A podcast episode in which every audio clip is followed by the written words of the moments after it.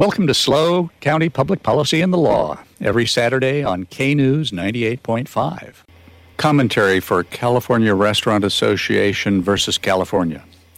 This is Stew Jenkins. On April 15th, we broadcast a discussion with Saro G. Rizzo, owner of Cafe Roma, and my co counsel in several public interest cases over the last decade. Mr. Rizzo explained a federal lawsuit brought by the California Restaurant Association against the City of Berkeley's ordinance banning construction of natural gas lines to newly constructed buildings. Berkeley's City Council adopted the ordinance as part of that city's climate action plan. And the case was of special interest to San Luis Obispo County because Mr. Rizzo explained the city of San Luis Obispo had adopted a copy of Berkeley's ordinance here.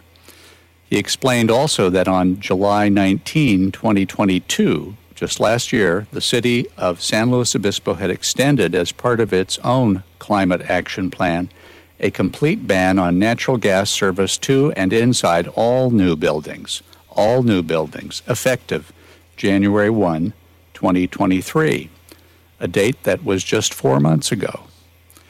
I happen to know that in June of 2022, Mr. Rizzo warned the city of San Luis Obispo that such a complete ban on natural gas service likely violated federal statutes and brought to their attention that the California Restaurant Association was challenging the Berkeley City Ordinance. But the City Council in San Luis Obispo forged ahead anyway. San Luis's June 22 ordinance meant that all the folks now rushing to build accessory dwellings behind their homes and building the large apartment buildings being planned for low income housing would be limited to installing all electric service and appliances. It meant that any new restaurant would have to have all electric cooking, baking, roasting, and grilling appliances. It meant that any new commercial or industrial building could not use natural gas for heating, water heating, or in any new manufacturing processes as of this last January. Mr. Rizzo mentioned that the next logical step, if Berkeley's ban and by extensions SLO's ban on new natural gas service was upheld by the court, then the city would next prohibit repairing and replacing gas pipe to and inside existing commercial and residential buildings. The California Restaurant Association's case had been pending in the Ninth Circuit Court of Appeals for 11 months, and the restaurant owners, homeowners, and building contractors all over the nation had been waiting for a ruling. When the segment aired, my wife Diane pointed out that I had failed to ask the most important question Is it better to cook, bake, grill, or roast over gas than with all electric appliances? I had just assumed everybody knew the answer to that question and that the answer would be too obvious. But obviously, she was right. So on April 17th, when Mr. Rizzo called to excitedly tell me that the court had finally ruled, I dutifully asked him, as a restaurant owner himself, the question is it better to cook, bake, grill, or roast over gas than with all electric appliances? Of course, he said. Having gas appliances is just plain necessary, and not just necessary for grilling or roasting fine steaks or making sauces. Cooking Chinese or other Asian dishes that must be made in a wok is almost impossible without the clean burning hot flame that a well maintained gas burner provides. Well, by now you have probably heard that the Federal Ninth Circuit Court of Appeals struck down Berkeley's prohibition of new natural gas service.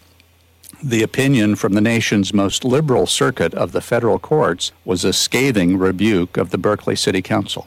And the holding was, just as Mr. Rizzo had indicated, should occur in complete agreement with what the Restaurant Association had argued.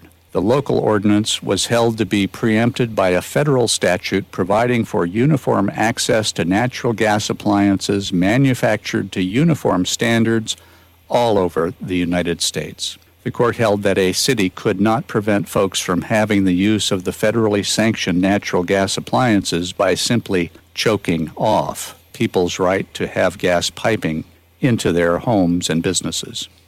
The day that the court struck down the Berkeley ban on the 17th of this month, Mr. Rizzo wrote the city of San Luis Obispo to warn that its ordinances banning new natural gas service would generate legal action unless repealed.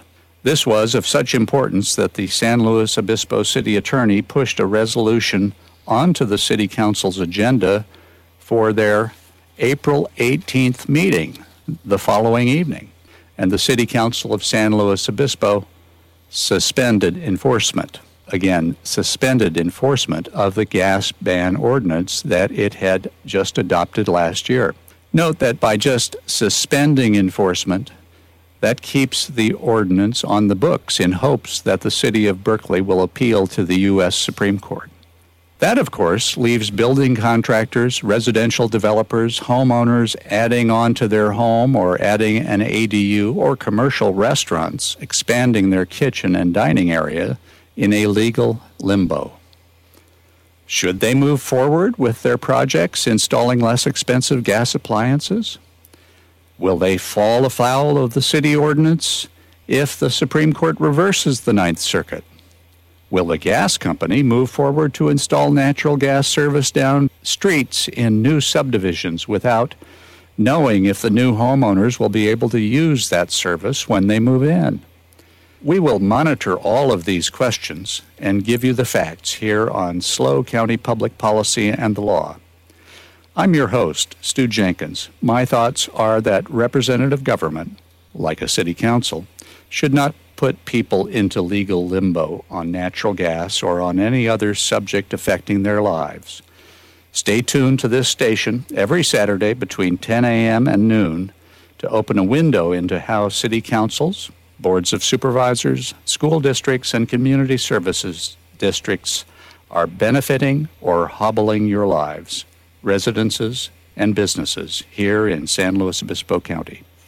In our other hour, we are talking with Rick Hasen, an internationally recognized expert in election law, legislation, and statutory interpretation. Rick Hasen will let us know about his victory to overturn part of Proposition 22 that would have prevented the legislature from making big companies provide workers with the right to organize labor unions if they were gig workers, and much more. For more information on SLO County public policy and the law, visit our website, knews985.com.